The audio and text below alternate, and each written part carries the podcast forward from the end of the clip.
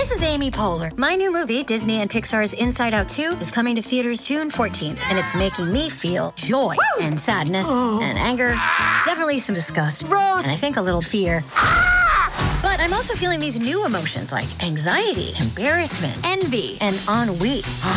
It's what you call the boredom. Okay, that one was weird. It's gonna be the feel everything movie of the summer. Disney and Pixar's Inside Out 2, rated PG. Parental guidance suggested. Only in theaters June 14. Get tickets now. Ryan Reynolds here from Mint Mobile. With the price of just about everything going up during inflation, we thought we'd bring our prices down. So to help us, we brought in a reverse auctioneer, which is apparently a thing. Mint Mobile unlimited premium wireless. Ready to get 30, 30, bit to get 30, bit to get 20, 20, 20, bit to get 20, 20, bit to get 15, 15, 15, 15 just 15 bucks a month. So, Give it a try at mintmobile.com/switch. slash $45 up front for 3 months plus taxes and fees. Promo rate for new customers for limited time. Unlimited more than 40 gigabytes per month slows. Full terms at mintmobile.com. We took it all. We brought them to our land. An endless night, ember hot and icy cold. The rage of the earth. We made this curse. Carved it in the blood on our backs. We did not see. We could not, but she did. And in the end, what will I become? Senua's Saga. Hellblade 2. Play it now with Game Pass. Welcome to the New Books Network. Hello, welcome to the New Books Network podcast. I'm your host, Ari Barbalat. It is my honor and privilege to be in dialogue today with Mikaela Nyman, Nicole Colmar, and Rebecca Olul-Hossen. We are discussing the edited volume, Sista Stanap Strong, a Vanuatu women's anthology, published in New Zealand by Victoria University of Wellington Press 2021. Uh, Rebecca, Mikaela, and Nicole are writers based in Vanuatu and New Zealand. And it is my humble honor to be in dialogue with you today. Thank you. Thank you. Thank you. Um, to begin, what inspired you to put this anthology together? Well, if I start, it's Mikaela here. Um, it was simply the fact that I couldn't find any fellow writers when I lived in Vanuatu in um, 2012 to 20 um, end of 2015, and then Rebecca and I happened to have our work exhibited at the International Women's Day exhibition at Bastian Foundation, an art foundation. And there was my poem and there was Rebecca's short story. And we looked at each other and say, wow, are you a writer too? wow. What inspired you to become writers? Would anyone like to share anything about your personal lives and lived experiences that catalyzed your journey to become writers? I'm happy to have a start with that one, sure. Ari. So, um, the notes that I was making to myself was, you know, I've always loved to read. Um, and I think first, I am a reader. And it's really, really hard to find works that are written by people like myself I remember when I was growing up, I was reading Enid Blyton's, you know, Malory Towers. I was reading about worlds that were so different from my own, the Nancy Drews and Hardy Boys. Those were the hits when I was in high school. Um, and I really just was looking for books everywhere. Just an anecdote when we were growing up on, on Santo Island, which is which Nicole is very familiar with. Uh, there was no library, and my mother went and found a private library in someone's house and she asked if we could borrow books from there and we had books from there and we and we read. As a writer i remember that i've always written. My memories of writing go back to when i was nine years old and i had a journal and i used to write in that every day or every day that i could after school i remember i'd come home and write down you know really nonsensical things what i did that day what happened what made me happy.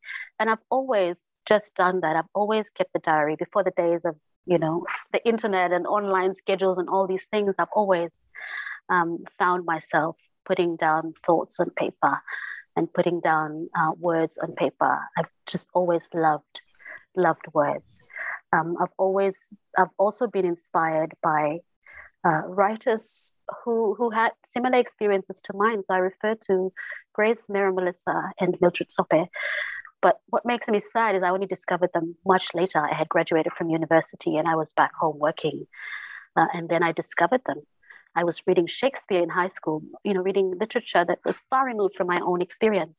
And that's really been one of the things that's inspired me to write and get my own experiences and thoughts down on paper, something that someone can pick up and relate to and be able to say, yeah, I have a similar experience or I have the same experience. And I have to say that that's been something that's been, you know, a key driving force for me. Yes, I, I, think I would echo that. Um, I came to writing later. Um, I think I was always writing, but I sort of started taking it seriously much later. And it was really out of anger, you know, just because there was just no stories. I mean, I, I come from a more of a visual arts background, and I was quite discouraged to pursue that avenue because it's not a real job. And so I left that for a while and did some real jobs, apparently some real jobs. And then it was much later, and I'd been writing all of that time. I mean, sending huge amounts of emails and talking to people and and you know just talking about stories and how journalism stories tv stories and getting more and more angry that there just wasn't anything that seemed like my story out there. Um, I didn't see me out there. I didn't hear myself. And so it sort of was just a last desperate attempt to have more stories about myself. I think it was at age of like 37 or something. Wow. What contribution does your book make to our understanding of trauma? Um, well, I think that. Uh, oh, sorry. Go ahead, Nicole. Oh no, go. No. No, you, I was you... just gonna say. Um, just to add to it for context, so um, the uh, most renowned writer in Vanuatu is uh, still Grace Mera Molisa, who died in 2002. And so here we were finding all these um, people who had passed away and who were legends already and such legends that it almost becomes hard for new writers to you know voice their own concerns and think that they are worthwhile and there's no publishing industry. And that was one of the reasons then that we wanted to put together an anthology that actually showcased all the stories and writing that is out there. And so when you talk about trauma one of the reasons there are so many very hard hitting and heartfelt poems and stories in this anthology is because a lot of uh, the writers have not had that platform before. So you have a chance to actually talk about things that have been quite suppressed, or like Mich- uh, Nicole says about the anger that is in there, that this is not talked about, yet it is a problem.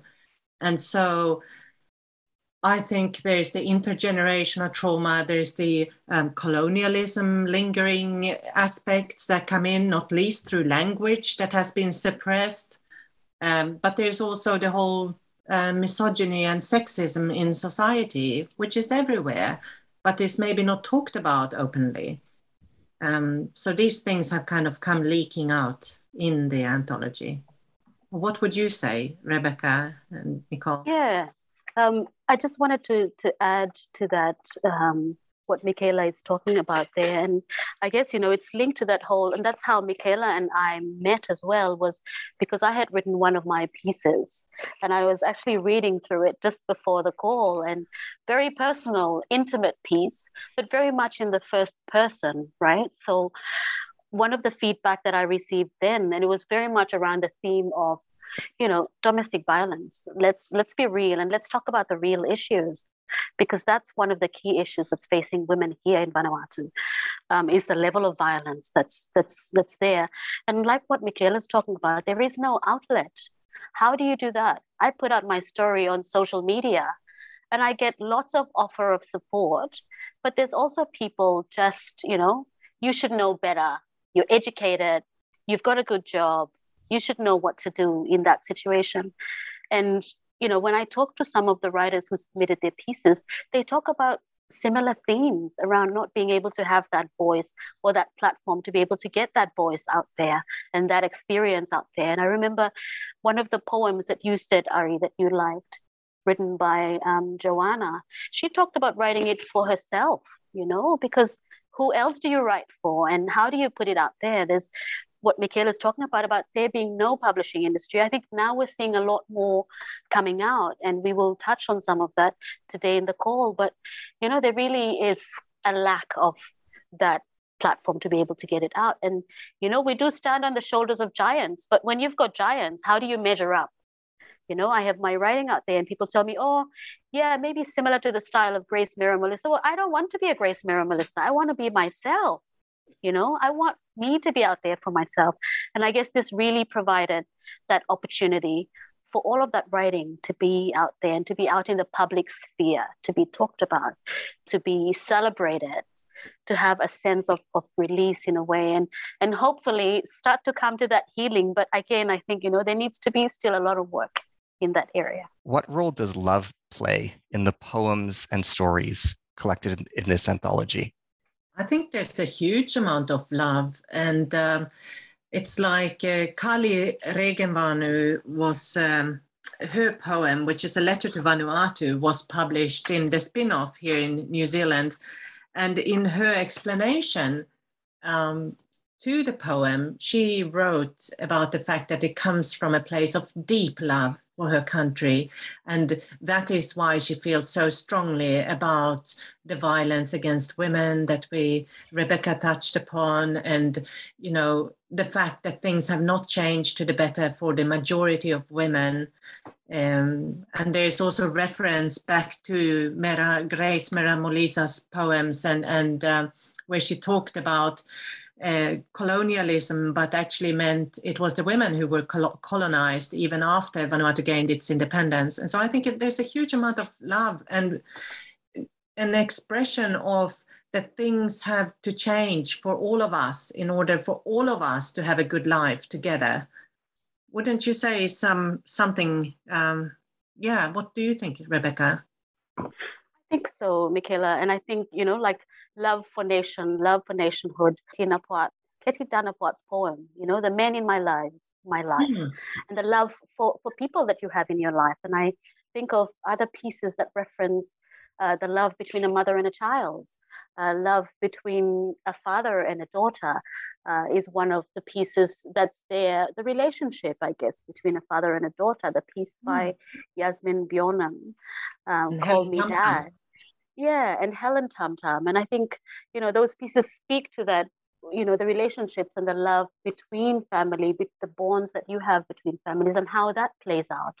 But then when you look on the darker side of it you know and I, that, that comes back again to the themes that we talked about in terms of trauma and abuse it's you know expressions of love that hurt expressions of love that draw blood expressions of love where you're uh, one minute you're dancing, I think it's Rosalind Thor's poem, you're dancing to the beats of, of a slap, you know, and, and that love um, can be expressed in different ways, but it can be that it can be covered up as, as something else. Uh, and called love, but it's actually not love, and questioning what love actually means. Yeah, absolutely. And there's the fierce love of uh, mothers for their children.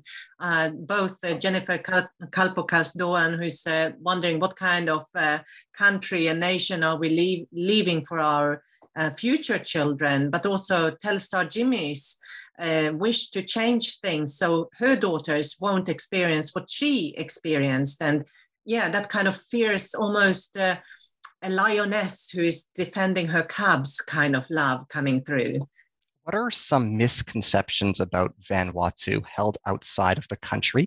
And how does this anthology address those misconceptions? I can start with that. And I, I refer to one of the poems that I have in there in the anthology that says they came, they saw, they labeled Hemitaim Naya. And, you know, while that talks about Vanuatu at the age of 40, it also refers to some of what, you know, how the country is viewed by those on the outside. So, not just the country, but a region as a whole. And while I don't want to talk about conflict generally, I guess what I'm referring to is, you know, we've, we're part of the we're part of Melanesia, uh, you know, and we and we make up huge population of the Pacific, much more than you know the Northern Pacific, the other the other ethnic groups within the Pacific, and sometimes we are seen as the, this arc of instability, and that you know there's so much conflict and so much tension and just so much opportunity for for for things to happen. Sometimes we are talked about as you know a fragile state one of the things that I've heard is, you know, you're you're a backyard to these big countries that are surrounding surrounding you, and kind of this big brother, um, big brother attitude towards a small country. And I think, you know, we do see.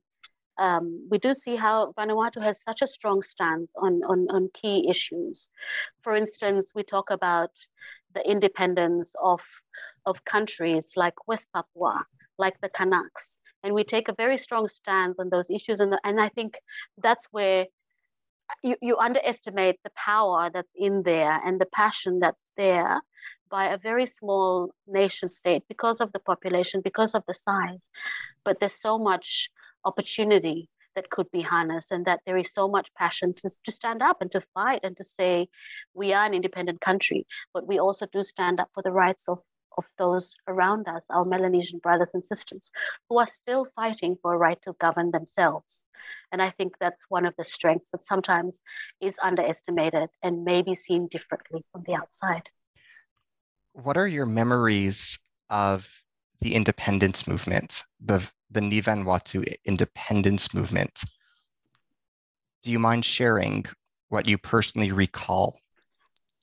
I have to say that Ari, um, I'm actually I was born after independence, so I don't mm-hmm. have. Okay. I feel like that's a question that maybe Nicole would be better placed to answer. I have very very little um, experience and memory of of the pre-independence. I don't know if you want to repeat the question for, for Nicole. Um, do you have any recollection of the independence movement in Vanuatu? And do you feel comfortable sharing what it was like living through Vanuatu's independence movement? Um, I was born in independence year, so um, I don't recall independence as much, the movement, but I do um, recall some effects of um, Vanuatu's move to independence. Hmm. Um, mainly that I think I was about six or seven years old. So, six or seven years later, um, my father was looking, he's a, a Kiwi, a New Zealander, and he was looking at getting deported because all of the land was um, returning back to custom owners. And um, so that was a big thing in our family, um, trying to stay together. Uh-huh. And so having been at sort of both ends of it at the same time, um, kind of uh, because of the land where my family farm is, is um, the custom owners are also my mother's family. And so there was that sort of push and pull effect of what was happening then. Wow. Mm-hmm. There's one piece in the anthology entitled They Came, They Saw, They Labeled Hemi Ta'em Na'oya, which describes Vanuatu as being quote unquote 40 years old. In your perspective, in what ways is contemporary Vanuatu an adult? And in what ways is contemporary Vanuatu still an adolescent? Uh, do you feel comfortable sharing your own perspectives and some of the perspectives shared by the pieces in the anthology? I can I can start with that. Mm-hmm. So um, I I wrote this poem Um, and I would say, you know, like it's also kind of putting down some key moments in in the history of Vanuatu, and especially around women's empowerment. Um, the number of women that we had we had in parliament, and I have to stress that because, you know, as a country that's mature, for me, is a country that that makes decisions for the benefit of the whole population, and it's not at the benefit of some of the members of its population being women. So you have women who were in parliament at one time and were making decisions. Hilda Lini uh, was the Minister of Health when um, the UN Convention on the Rights of the Child was ratified and the declaration of the National Children's Day. Now, I only learned that a lot later, but I just think women have a different perspective and they do bring a different perspective to decision making. And as a country, we really have regressed when we talk about key issues like that. We talk about the issue of violence. Uh, nobody's willing to stand up and say anything about it. But as a mature nation, you know, and it's and it's touted as Yumi 40. We are now 40 years old. But what do you have to show for that? You are 40 and you don't have any women in your national decision making body. You're 40 and you don't want to make decisions on violence against women and really take some strong actions to demonstrate that you are an adult. And for me, it's that disconnect between what we are saying and our words and what we are actually practicing and doing to demonstrate that. And I think there is a lot of, and there still is a lot of kind of lip service paid to different issues, but without actually wanting to put some real action behind that. Mm. And just to add to that, there is a literary anecdote too, because when Hilda Lini was campaigning to be elected into parliament, Grace Mera-Molisa wrote um, a long poem for Hilda Lini and about her. And uh, Grace's daughter, eldest daughter, Viran Molisa Trief, who is currently um, Vanuatu's first female Supreme Court judge, uh, she has also written the foreword to this anthology and, and um, you know, gracefully said that Grace would be delighted with uh, this anthology to see that they are writing women and, and all this power coming out. But um, Viran was a young girl at the time, and she and her friend remember going through all the milling people at Independence Park and uh, selling these homemade uh, booklets, pamphlets, poetry collections, and saying, "Here's a poem about Hilda Lini. Would you like to buy it?" And they sold all the uh, poetry books on that day at Independence Park. Um, so part of the campaign to get Hilda Lini elected. Speaking of Hilda Lini, um, what are the memories and legacies that Walter and Hilda Lini leave behind for contemporary Vanuatu. Can you describe who they are, your recollections of them, the pieces in the poem and poems in the anthology that allude to them, and the legacy they bequeath to Vanuatu today? I'm going to start. I actually would have loved to have met Father Walter Lini. I never got to meet him. 1992 when he passed away. And I remember, you know, hearing the news, but I never got to meet him. Hilda Lini, I have met and I have, you know, um, conversed with on different occasions. Uh, she's very strong, very strong woman, very opinion, opinionated. She knows what she wants. She's a female chief in her own right from the island of Pentecost, and she's taken the grades that are necessary to make her a chief which gives her, you know, really, I think, you know, this is one of the things that with, with women in Vanuatu, a lot of the time in the meeting houses, in the nakamals, you're told that you cannot speak as a woman because you are not allowed to speak in the nakamal. And the likes of Hilda Lini, she can stand up and she can speak because she has taken those rights. And I think similar to some of the other women who have been quite keen in, in the women's movement, uh, as it were. Father Walter Lini, I would say, you know, the things that we hear even even nowadays in Vanuatu, one of the key phrases that he used and that's been quoted over and over is, you know, respect is honorable, respect and be honorable. And for me, um, it's a it's a great thing, and and people have used it on many different occasions. But then I go back to one of the poems that Grace Mera Molisa had written about custom and and the things that we we take for granted as being the way our life is and and that we're guided by that often it's bastardized for the benefit of somebody and i think this can happen with uh, with with the quote that Father Lini uses in terms of respect and saying respect is honorable, that anybody can justify whatever they do by saying respect to me honorable and you should respect the things that I say and the things that I do because that's the honorable thing. And it's been used in many campaigns over the years.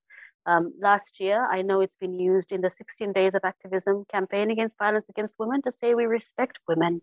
But in saying that, there have been so many different uses of, of key idioms like this that sometimes you question uh, really the kinds of you know the, the kinds of messaging that we are putting out there the other thing that he's been quite known for and linked to the whole independence movement is this whole idea about saying as as a country vanuatu is not independent. It cannot be truly independent until our melanesian brothers and sisters are independent. And this is linked to the fight to free for free west papua as well as to the kanak mm. uh, movement to become independent. And you know i think this is something that um, that's you know linked to Vanuatu's independence is the independence of, of other Melanesian nations, which has been one of the things that Vanuatu's really advocated quite strongly on the global global platform. Yeah.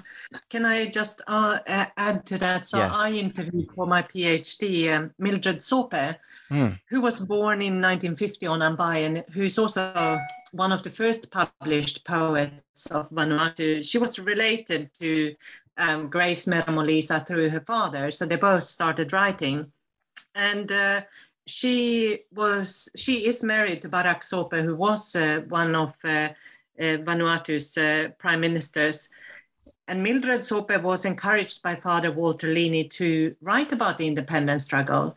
Mildred Sope's concern is that so many of the current generation don't actually know what happened. They have no idea the sacrifices and the work that went into it to also get both women and men uh, actively taking part in the independence struggle. And Mildred Sope was one of those who worked uh, for the Vanuatu Party and uh, founded its women's wing and was pushing for it. So this is from Mildred Sope's the interview I did with her, wow. which is in the anthology. And Mildred is saying, Father Walter Lini asked me, my daughter Angela, and his daughter Laura to start writing about the independence struggle. I started interviewing Joe Natuman, Donald Kalpokas, and some others. My husband I didn't need to interview.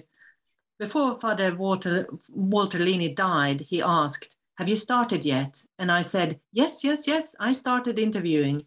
He kept asking his daughter, but I don't think she wrote anything. Then my daughter died. Eventually, Kalkot uh, Mataskelekele's wife, Hanson Mataskelekele, and me, we said, okay, why don't we start a book? Why don't we start with our history? Both of us married these boys from Ifira, Kalkot and Barak. So we started that way. She was writing, and I was writing, and then we'd put everything together and publish it. But then she died. And everything. I know she wrote because we talked about chapters. I know she did after her death, I asked her daughters to look for her material. They said, Oh, dad has everything of mom's and has hidden it away. I think he's just mourning. When she died and everybody was talking over her body, as they do, he came up to me. You're the one who was close to her. Can you say something? And I talked about our book. The title would have been How Many Miles We Walked. And everybody, everybody came up to me and said, Finish off the book. And I said, okay, but there were two of us, and now I've lost my partner, but I'll try and finish mine. That was in 2010. Wow. So it has never been written. Wow. Uh, speaking of Barak and Mildred Sope, can you say more about their personalities and their character virtues? I'm not sure that uh, I can say anything more than that they have been very hard working all their lives. And Mildred uh, has been a businesswoman and, you know, active in Vanuatu's independence struggle, established the women's wing of the Vanuatu Party, and Barak Sope was Vanuatu's prime minister from 1999 to 2001. And they live on Ifira, which is a major island in the harbor, right in the harbor. The Ifira were the original landowners, weren't they, of the whole foreshore, actually, where uh, Port Vila, the capital, is. Mm. Yeah, Rebecca, you are better placed sorry, uh, but, but and I was going to add that despite all of you know these accolades and what what Mikaela has talked about in terms of uh, Barak and Mildred, uh, Mildred I got to know you know like much later as I talked about earlier, but she's so humble. She's such a humble, sweet person.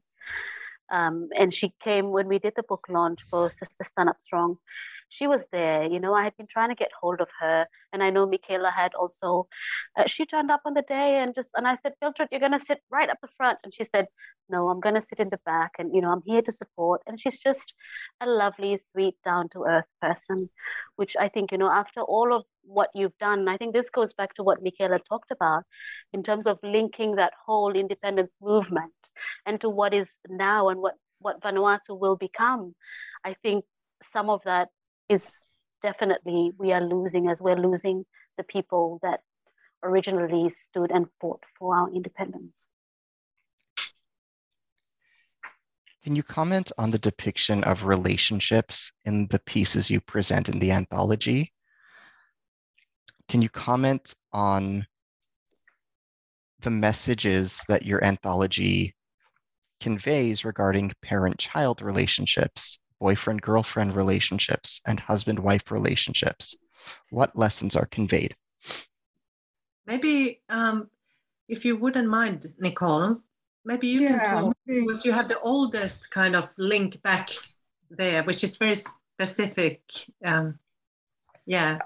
Yeah, I guess I can talk in terms of my writing. Um, in relationships, I mean, I always feel in my life, and it's often reflected in my writing, is a duality. Um, and so uh, it's always being tugged by one side as well as the other. And in my piece, The Octagonal House, I think the parent and child relationship is very much reflective of this um, always respecting your elders, which is a common, you know, a very common thing in Vanuatu, and not questioning um, and just, you know, or being the good child, basically.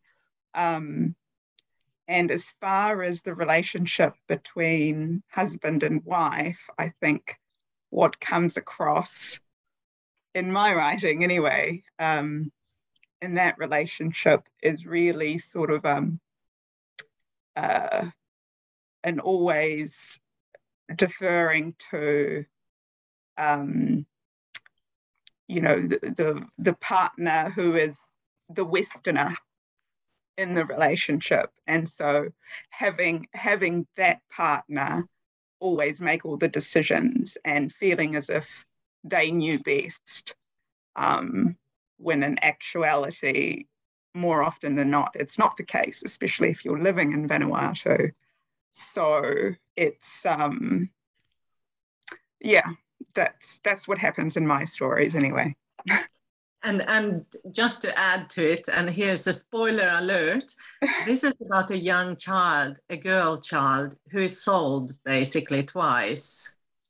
You know, if you look at it that way, isn't it? Michelle or Nicole?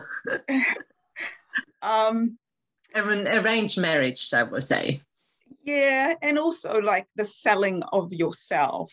Yeah. Um, yeah. Intergenerational story. Yeah, and the giving up of yourself um, under this notion that you know someone who represents um, development, etc., knows best, or the parent who represents that knows best.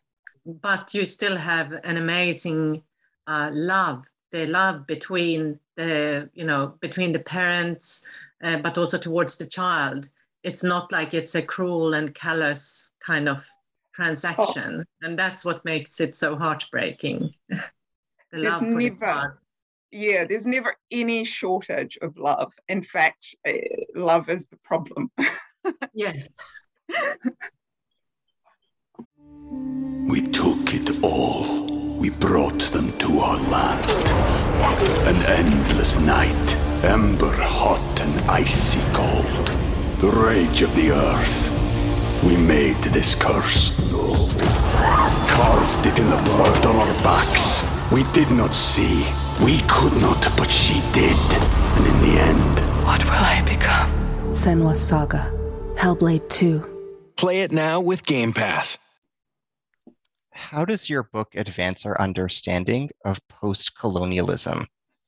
How is Ni Vanuatu literature unique relative to other bodies of post colonial literature? How is a Ni Vanuatu contribution to post colonialism similar or different from other Oceanian contributions? Well, if I could just start by setting the scene that there's very little literature, full stop, published from Vanuatu. And this is one of the problems. So when um, uh, the Commonwealth uh, Games were on 2014, they tried to find a poem from each country that was represented in the Commonwealth. And the only poem they could find, the only Vanuatu poem online by a still living, breathing Vanuatu writer was Carol Aru's poem, Where is the Ni Vanuatu Girl, that she had written uh, several years beforehand, and it happened to be on the New Zealand Electronic Poetry Center. And so there's a sadness in that kind of thought that just like I was looking for the poets, just like Rebecca has been looking for them. Uh, you know of Grace Mera Molisa. If you happen to know of Vanuatu poetry or you are interested in Pacific Oceanic literature, but uh, if you don't have a publishing industry and people are not knowing who they are looking for, if you have the majority self-published on paper that is um, barely newsprint and it rots very quickly in humid tropical conditions, then you're not going to be able to find the writers. You don't even know who you're looking for. And so part of this uh, anthology is to try to get people interested in making kind of uh, reading and, and making those uh, um, judgments and decisions themselves. This is the diversity of Vanuatu's voices. Um, where do you think it sits? Have you heard them before? At the back, there are all these bios that are supposed to be like a map trying to show you where you can find more. You can find their own collections, more of their voices, listen to what they are trying to say and how they sound and what they're interested in. But the Vanuatu was celebrating its 40 years of um, independent nationhood. So it's definitely post colonial. There's lots of aspects, and there's three generations of writers those who were pre independence, those who came of age around independence, and those who then are born at independence or after. And so you have all these different perspectives, and I think that's in itself lends a kind of uh, width and uh, yeah, an exciting mix of of uh, voices that can describe a reality, um, their own island reality, that is not the readers necessarily. I don't know if that made any sense. Absolutely. yeah, I, I appreciate absolutely that that reply. What role do children play in the stories and poems you include in this volume? And what realities of life in Vanuatu are conveyed through such stories? I can start um, with that one. I think children play a really big role, I feel, in the anthology. And I think we only have to look at, you know, Catherine Lesser's poem. We only have to look at Katie Dana poem about giving water lol and how we treat our children. we look at um, Jennifer Kalpokas Doan's poem on, uh, around persevering and the kinds of future that we want to leave for our children, realizing that we are in key decision making roles now and we are making decisions that won't just affect the reality now but uh, will be affecting the reality of children in the future. You look at gail moat's uh, piece around how motherhood changes you as a person um, and i think you know this anthology is so critical and makes such a big contribution in that area as well because women the different roles that women play they're women, they're themselves, they're mothers, they're carers. Um, they play all these different roles in society, and society expects them to perform at the highest across all the different roles that they play without regard to the well-being of, of women as well as of children and i think you know children do play a huge role and they feature very strongly in the pieces that are included in in the poem. You're talking about Telstar Newman's uh, poem on, on, on the future that she wants for her two girls, for her children, um, and, and having an experience that you don't wish for your child to have. So I think you know children do play a huge role, and I think as these uh, women are writing, they're reflecting on their experiences as, as children themselves, but also the the world that they want to create and they want to leave for their children. Yeah, and I think Nicole's uh, whole piece is is uh, written also from uh, you know it's the children's story and the children's point of view that are feel like the most urgent and important uh, but also the whole anthology opens with uh, children's stories. One, the first one is uh, this young boy who gets snatched by blackbirders, by the regional slave traders, uh, and taken to the sugarcane plantations in Australia.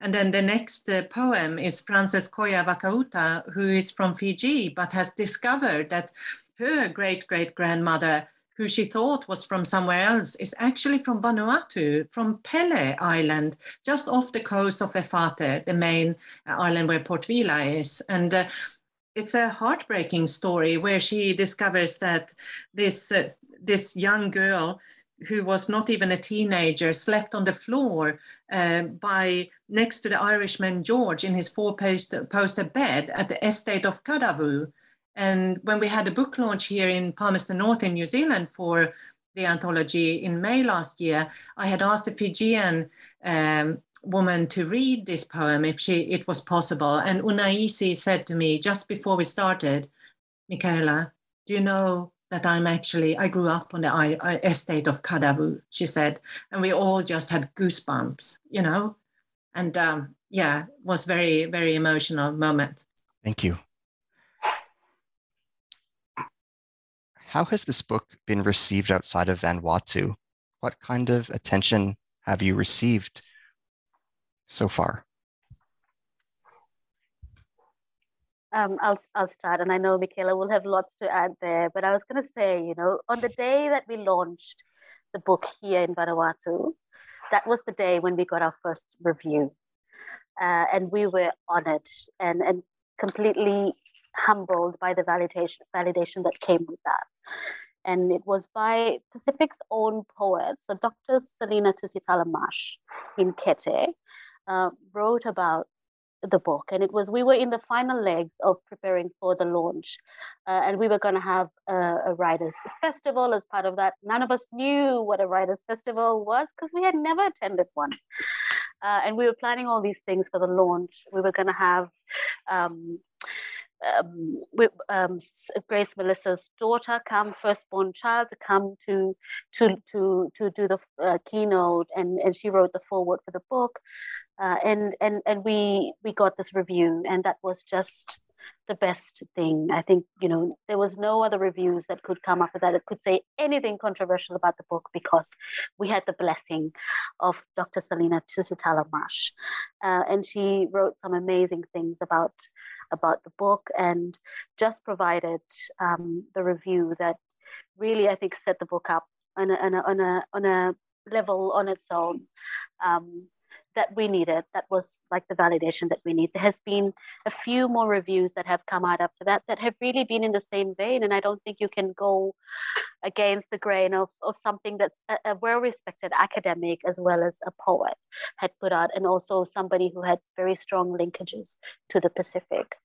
That's what I wanted to say about that one. Yeah, and uh, uh, Dr. Selina Tusitala Marsh, uh, she was both the Commonwealth uh, Poet Laureate and then New Zealand's Poet Laureate. And she's an amazing performer. And uh, yeah, to have her blessing, that was amazing. And she was, of course, a student of uh, Albert Wendt, who is really called the godfather of Pacific literature. And Albert Wendt was the one who uh, was lecturing in Fiji in the 1970s and collated the very first ever poetry anthology, which was called Some Poems, Some New Poems from uh, the New Hebrides and then it was published in 1975 and republished after independence in, and uh, as some modern poems from Vanuatu. Mildred Sope is one of um, the poets there. She has uh, several poems in it. Uh, but you know, to kind of again, we stand on the shoulders of others who have gone before us, and and it all links back, and we are just so honored to be part of that um, in a small way, and and that it was so well received. So we have now a um, review coming with uh, Professor Emerita Margaret Jolly from the Australian National University, which is going to be in the contemporary Pacific in the next issue. And we we are quite blown away by that one too, because she has shared it with us before it was published. And it's almost like, oh my goodness, um, you know, not in our wildest dreams. we are so honored about that one too. Yeah. Thank you as we wind down our dialogue today, um, one final question I'd like to ask you is, it, it it's is what what's next for you? Do you have a future anthology that you are working on? Do you intend to do any future writing? I'll start with that. Since when we launched here, the first question that people asked me, and you know, there's some very strong figures in Vanuatu who support literature. One of them is the leader of opposition, so the Honorable Ralph Regenvanu. His, his first question to me was, "So when is the next one coming out?" And so, um, and Michaela and I and others have had many conversations about this, and we just said, honestly, let's just celebrate this. Let's celebrate this. This is the first one that has come out. Let's celebrate it and let's give it time um, for people to have conversations about it, just like we are having conversations about it now uh, and really wanting to get it out through schools. So we've we've been really lucky to get some funding from the New Zealand government and been able to purchase some copies that we brought to Vanuatu um, and distributing through schools. Really limited copies, but to get it out there for for that future generation that we've been talking about to be able to enjoy. So I, I would say at this point, no anthology on the horizon, but Mikaela, watch out. I mean, we got to do something for the 45th anniversary of Vanuatu. oh, um, thanks for the head up. but, just, but just in terms of my own personal journey in writing, and I have to say that uh, Sista Stanap Strong has been a huge boost to that. Uh, and thanks to this amazing team that we've been able to work with, Mikaela, and it's not just the two of us. I mean, we had a whole team that was working on this, including the writers themselves, Yasmin Bionam, who is not here, tells to Jimmy, um, and uh, one more who lives in Fiji. Sorry, Carlos, I think uh, for any writer, like Rebecca mentioned as well, we need to be able to write in between. So we hope that the anthology would have served as an inspiration for the writers to write their own things um, because. Uh, it takes a lot of work and energy away from the writing itself. And Rebecca is heading off to Brisbane Writers Festival and is going to have opportunities there to talk about writing regional uh, literature. Uh, and some of my work is being performed in the My Islands, the Åland Islands, as part of our centennial for our autonomy uh, now in May. And that's very exciting. A Finnish composer who has composed a multimedia two hour long concert where one of my poems is going to be performed to music. And um, I think all of those things are, are really exciting things to have happen to you if you are a writer. So right now we are both trying to write our own things, both poetry and fiction and non-fiction as well, and do whatever we can to also connect others. Wonderful. And if I can just, if I can yes. just add to that, I think you know finding those opportunities to write those shorter pieces as well to kind of keep the momentum going is like what Mikaela is referring to. So one of the projects that I'm involved in as a volunteer, and like I don't know how we find the time to do all these things, but we do, is with the Vanuatu children's literature, and we're writing a children's book um, that's coming out in in hopefully in July. Um, call us crazy, but we did get one book out um, for the 40th anniversary. So this is kind of a follow up to that, but really looking at kind of those change makers that we talked about. And I think is is finding those opportunities to kind of focus on the shorter pieces that still your passion and motivation can still go down there on paper and get out there without losing hope like me when you're stuck in trying to do work but you you know that you have to write as well so uh, because we do this outside of the times that we we spend in our in our work so yeah, I'm really honored that I will be attending the Brisbane Writers Festival. I've also been invited, and I told Mikaela this quite recently, to the 32nd uh, Poetry Festival, Medellín Poetry, Poetry Festival in Colombia, and to read some of my own work, which I wouldn't have been able to do honestly without this anthology has has been really the catalyst behind a lot of this. Um, I'm also trying to write some of the longer pieces. Again, finding the time to do all of that is is incredibly hard, but really wanting to to kind of focus and get those those down on paper. So yeah, I really do feel like this anthology has has been a huge boost to literature in Vanuatu as well as in Oceania, because honestly, this has opened doors for me beyond Vanuatu into engaging at, at the regional level beyond beyond uh, this country. Thank you. Um, before ending, I was curious if you would like to share a poem with us from the anthology. Is there anything that you would feel comfortable sharing as a sample for our listeners and to give voice to at least one of the writers who devoted something to this work? Well, I think that um, maybe a shorter poem by by um, Helen Tamtam or someone who's, but also we could um, read our own, and Rebecca can read hers. Uh, or would you like to read uh, Ketty's poem? I mean, she's part of related to you. Yes, I'm happy to do that. I'm happy to read uh, Ketty's Ketty Danapwat's poem for you today. Sure. If that's all right. Sure, please. Um, and then I don't know how you feel, Mikaela. We could read our piece together if that's okay. So for you today, Ketty Danapwat. Today I saw you in the faces of your sleeping children. I sensed you in their awakening. Today I saw you in the trees and flower shrubs that you planted with love, landscaped like an artist for my pleasure. Today I felt you in the gentle breeze blowing gently over my face in the early morning light, like your loving caress. Today I heard you in the bird song overhead. I saw you in the clouds above the sea at Ikama and imagined you in the breakers at Iwaru. When the phone rang today and you spoke to me, everything fell in place in a profound kaleidoscope that I existed only for you. Hmm. That's so beautiful. So the next poem is um, Rebecca and I wrote a joint poem, and this is uh, after the cyclone, Cyclone Pam in 2015, when so many things were destroyed, but also women talking to each other, past each other, maybe occupied, preoccupied with their own things.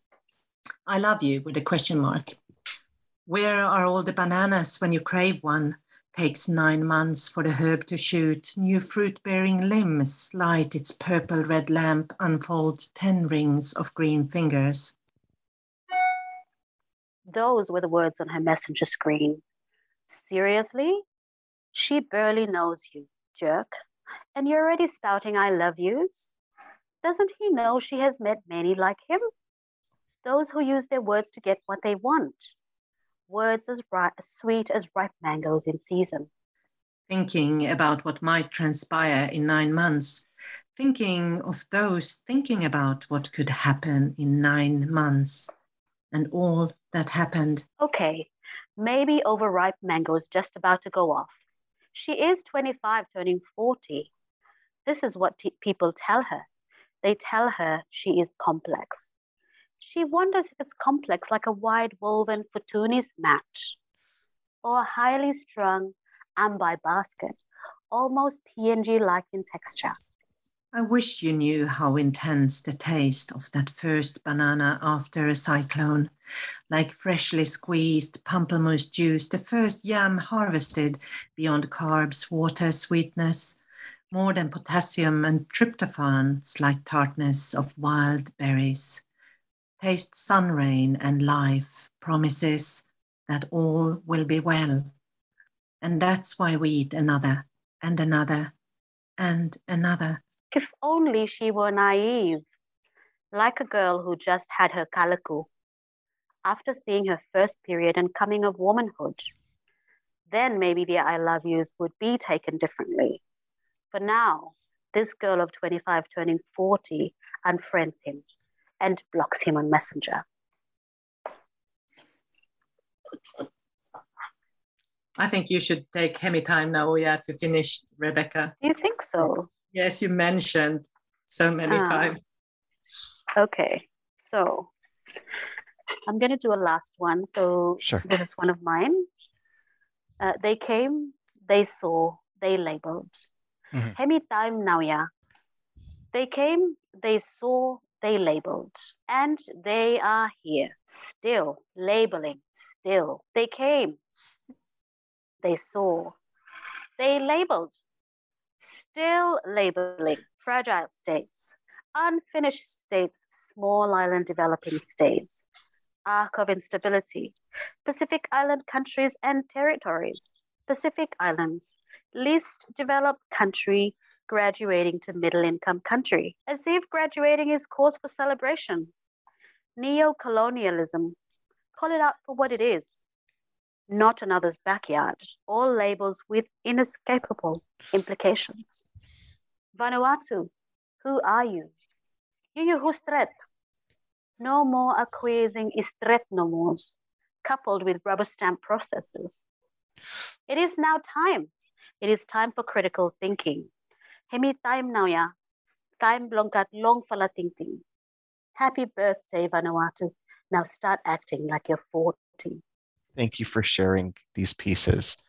Um, I personally am deeply moved, and I wanted to convey how overwhelmed with humility I am to be in dialogue with you today, to have read these pieces myself, and how overflowing with gratitude I am to both of you for your attention and your time today. I'm blessed to have spoken to you and I would love to recommend this volume to all of our listeners, especially on the occasion of Easter. This would be a beautiful Easter gift, but I would love to recommend this book uh, to any and every of our listeners.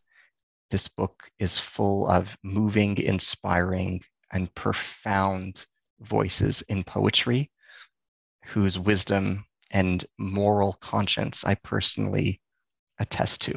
Thank you for having us.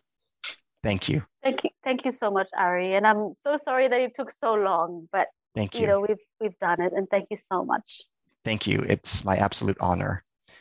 Um, to our listeners, this is your host with the New Books Network podcast, Ari Barbalat.